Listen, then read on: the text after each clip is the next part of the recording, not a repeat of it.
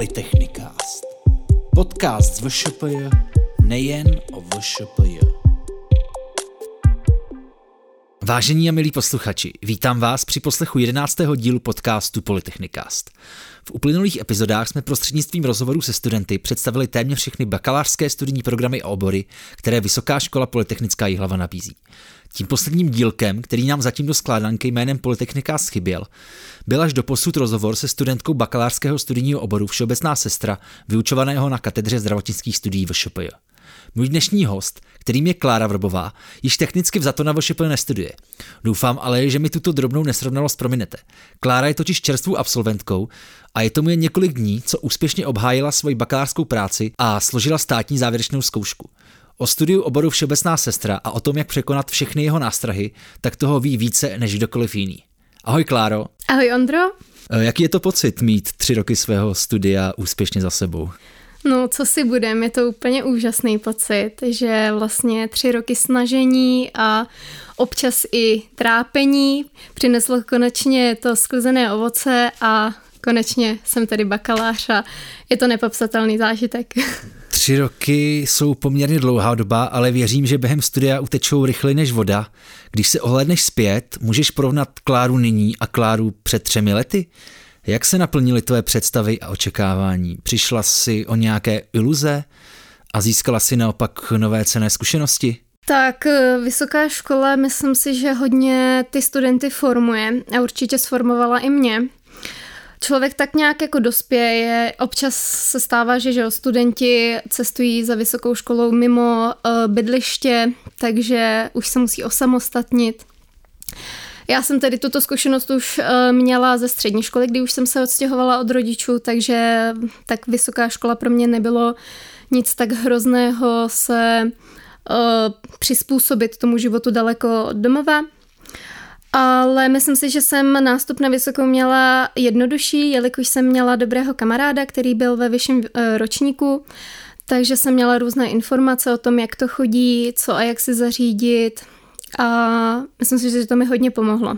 Když už jsi zmínila tady ten začátek toho studia, tak co tě vlastně přivedlo ke studiu na VŠPJ? Tak byl to můj přítel, protože ten tady studoval um, před šesti roky.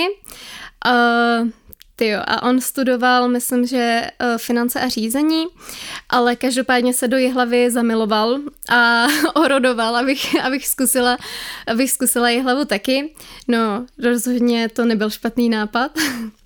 A hnedka po první návštěvě Jihlavy mi přirostla k srdci a vím, že to rozhodně nebylo, nic, nebylo to špatné rozhodnutí.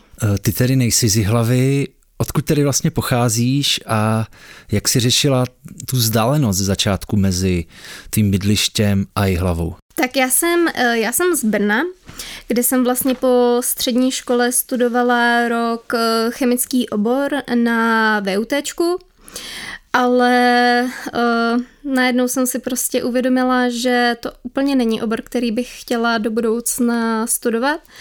A tak uh, mě konečně přítel promluvil do duše a přesvědčil mě k Jihlavě, kam jsem tedy si podala přihlášku, splnila jsem přijímací pohovor a byly, myslím, že tenkrát byly i nějaké, nějaké zkoušky na testu, na, na počítači nebo tak. Pak jsem tedy dostala rozhodnutí o přijetí a výuka mohla začít, nebo studium.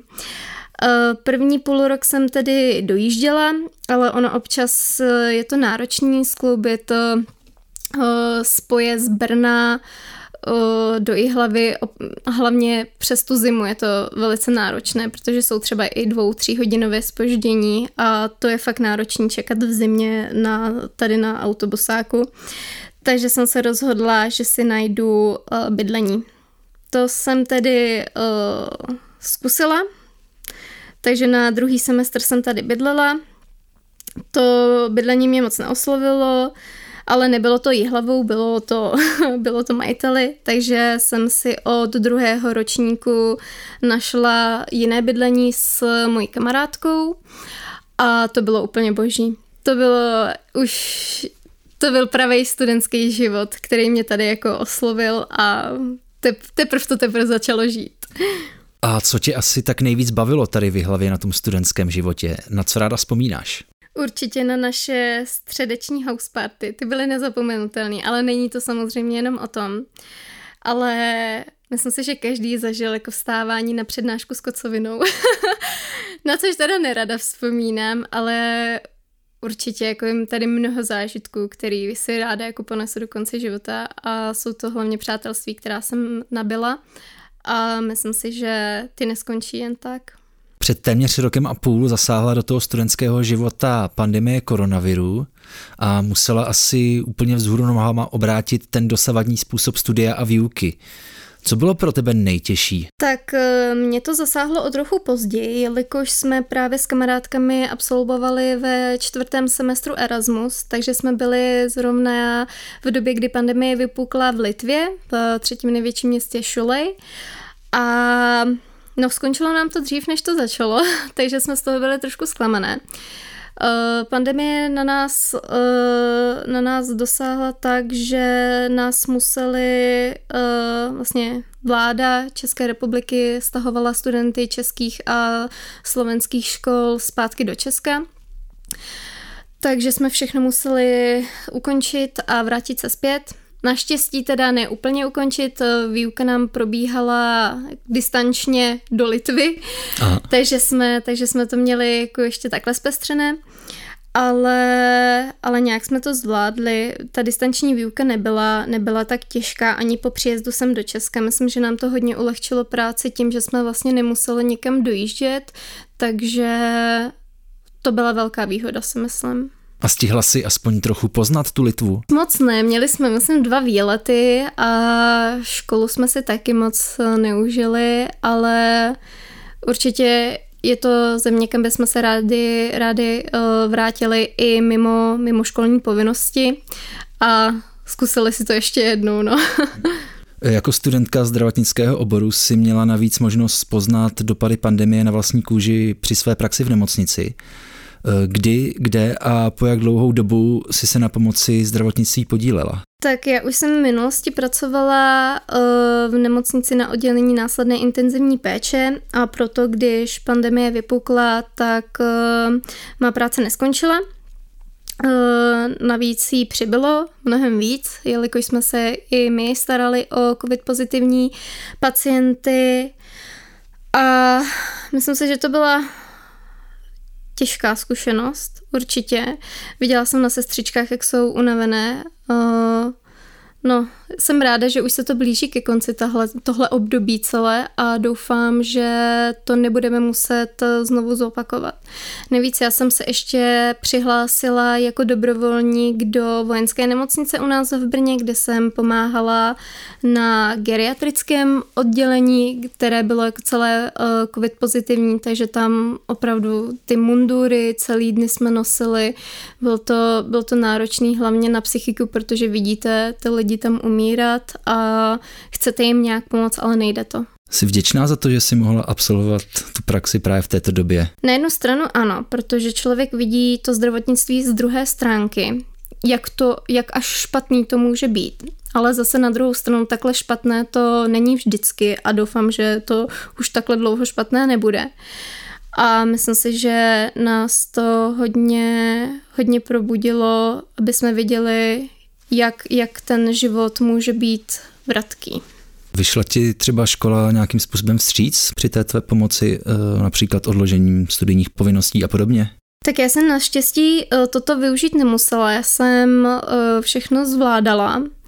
Bylo to samozřejmě těžké skloubit práci, vypomáhání, školu, psaní bakalářky, přípravu na státnice a tak. Bylo to, bylo to náročné, ale naštěstí jsem se vždycky našla uh, nějaký způsob, jak uh, rozdělit čas mezi všechny tyto komponenty a naštěstí jsem pomoc katedry nepotřebovala, ale paní doktorka Dvořáková byla velice laskavá a nabízela nám uh, každou chvíli pomoc, kdyby kdokoliv cokoliv něco nezvládal, ať se jí ozve a že určitě najdou společné řešení. Pandemie také ukázala, jak důležitým a nepostradatelným povoláním všeobecná sestra je.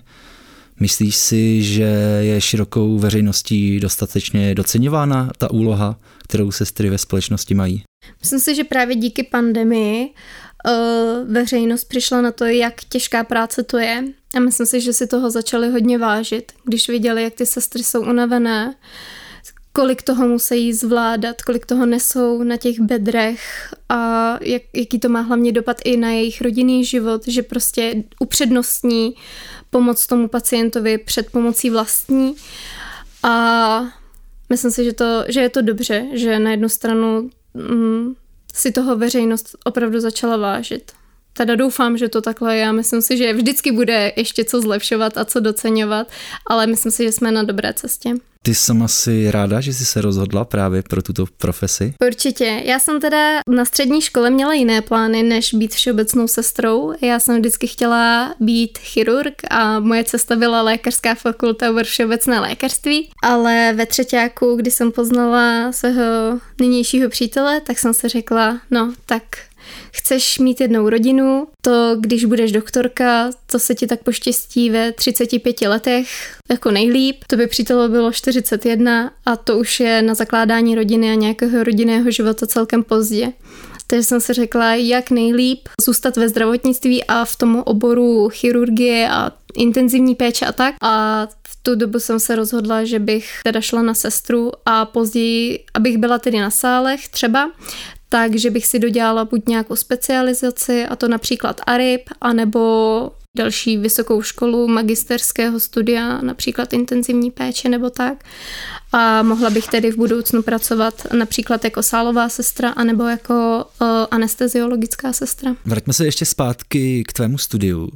Mnoho studentek a studentů oboru Všeobecná sestra, ale i zájemců o studium bude jistě zajímat průběh státních závěrečných zkoušek a obhajoby bakalářské práce. A pro tebe je to celkem čerstvá zkušenost a máš ji ještě v živé paměti. Jak si celé toto období závěru studia prožívala? Byl to pro mě jeden velký stres a určitě bych doporučila budoucím absolventům, aby toto období nepodcenili a řádně se na to připravili. I když tedy komise se nesnaží nějak uškodit a není zlá, ale musí člověk vědět a to ne jenom málo.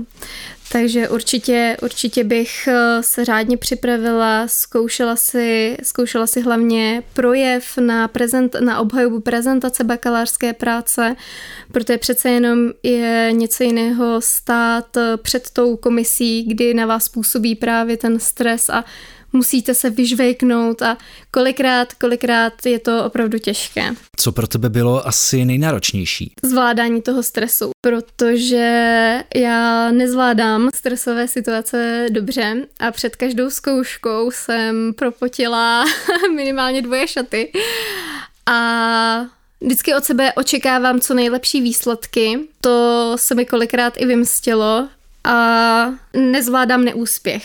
A měla jsi naopak nějaké obavy, které se nakonec vůbec nenaplnily? Tak já jsem měla štěstí, že jsem si vytáhla otázku, kterou uh, jsem věděla na sto procent. Takže jsem pak nakonec, když už vlastně vidíte, co jste si vytáhl, tak uh, najednou to z vás tak jako opadne a už víte, že jste jako na dobré cestě a že pokud vám nepoloží nějakou záludnou otázku, tak to všechno proběhne tak, jak má a to úplně bylo nejlepší, nejlepší pocit, když právě mi ukázalo, jakou otázku jsem si vytáhla.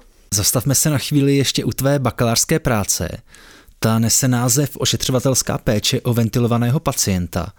Byla náhoda, že jsi vybrala tohle téma, které se stalo v poslední době tak aktuálním, nebo jsi se proto rozhodla až v souvislosti s těmi událostmi, kdy jsi řekla, že by mohlo být zajímavé a zároveň užitečné se věnovat právě tomuto tématu?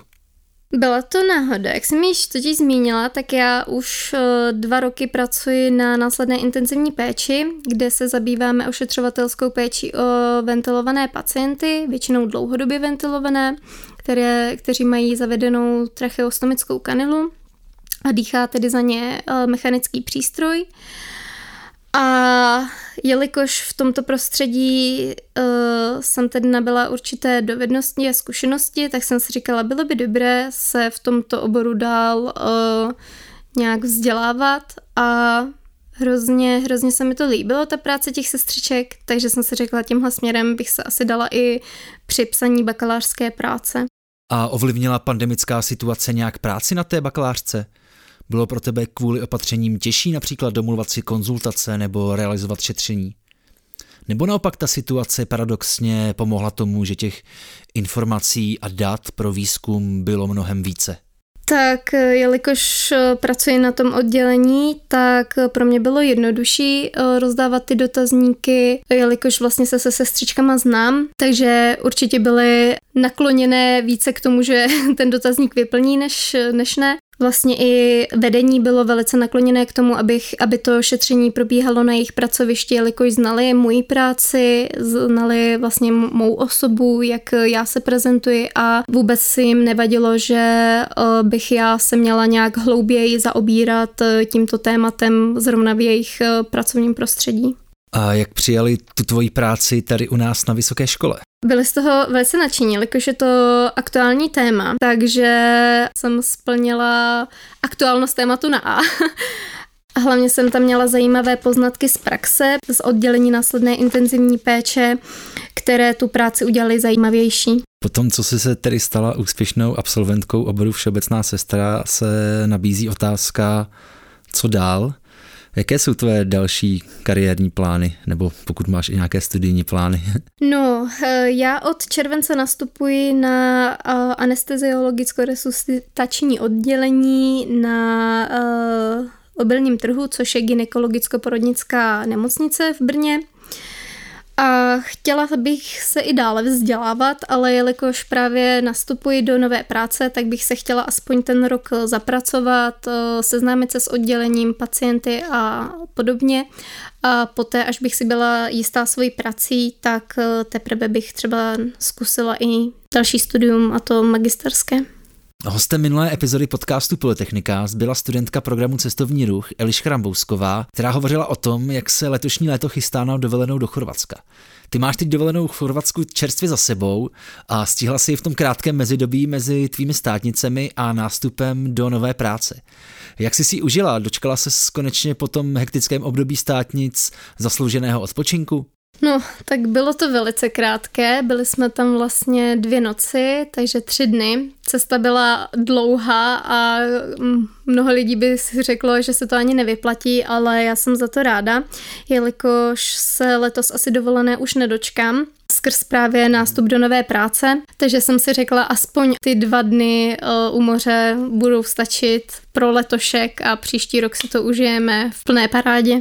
A vyšlo aspoň počasí?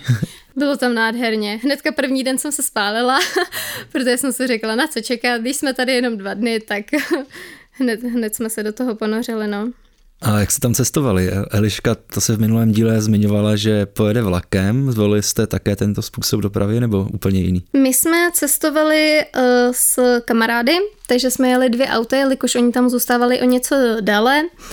Tak my jsme se potřebovali stáhnout z Chorvatska zpátky do Česka o něco dříve. Cestovali jsme vlastním autem a naštěstí mám úžasnou kamarádku, která mi s řízením pomohla, jelikož já jsem ten den zařizovala právě nějaké dokumenty pro novou práci, takže jsem byla celý den na nohách a večer už jsem na sobě pociťovala únavu a kamarádka tedy za mě převzala žezlo a odřídila půlku cesty, takže jsme se někde na Slovensku jsme se vyměnili a zbytek jsem dojela já. No a naspátek jsem to musela odřídit celý sama, ale tak zvládá se to. Ty jsi zmínila, že teď toho času na cestování asi mít moc nebudeš, ale až ho bude více, ráda by se z cestování nadále věnovala. Určitě, určitě.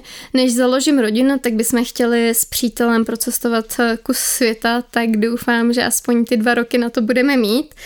A vlastně od příštího roku, kdy už si budu moc postupně začít vybírat dovolenou, tak se do toho hnedka, hnedka vrhneme a určitě někam buď pojedeme autem, anebo poletíme podle toho, jaké budou možnosti. A máš nějaká místa, která bys chtěla určitě navštívit? Určitě bych chtěla navštívit Afriku.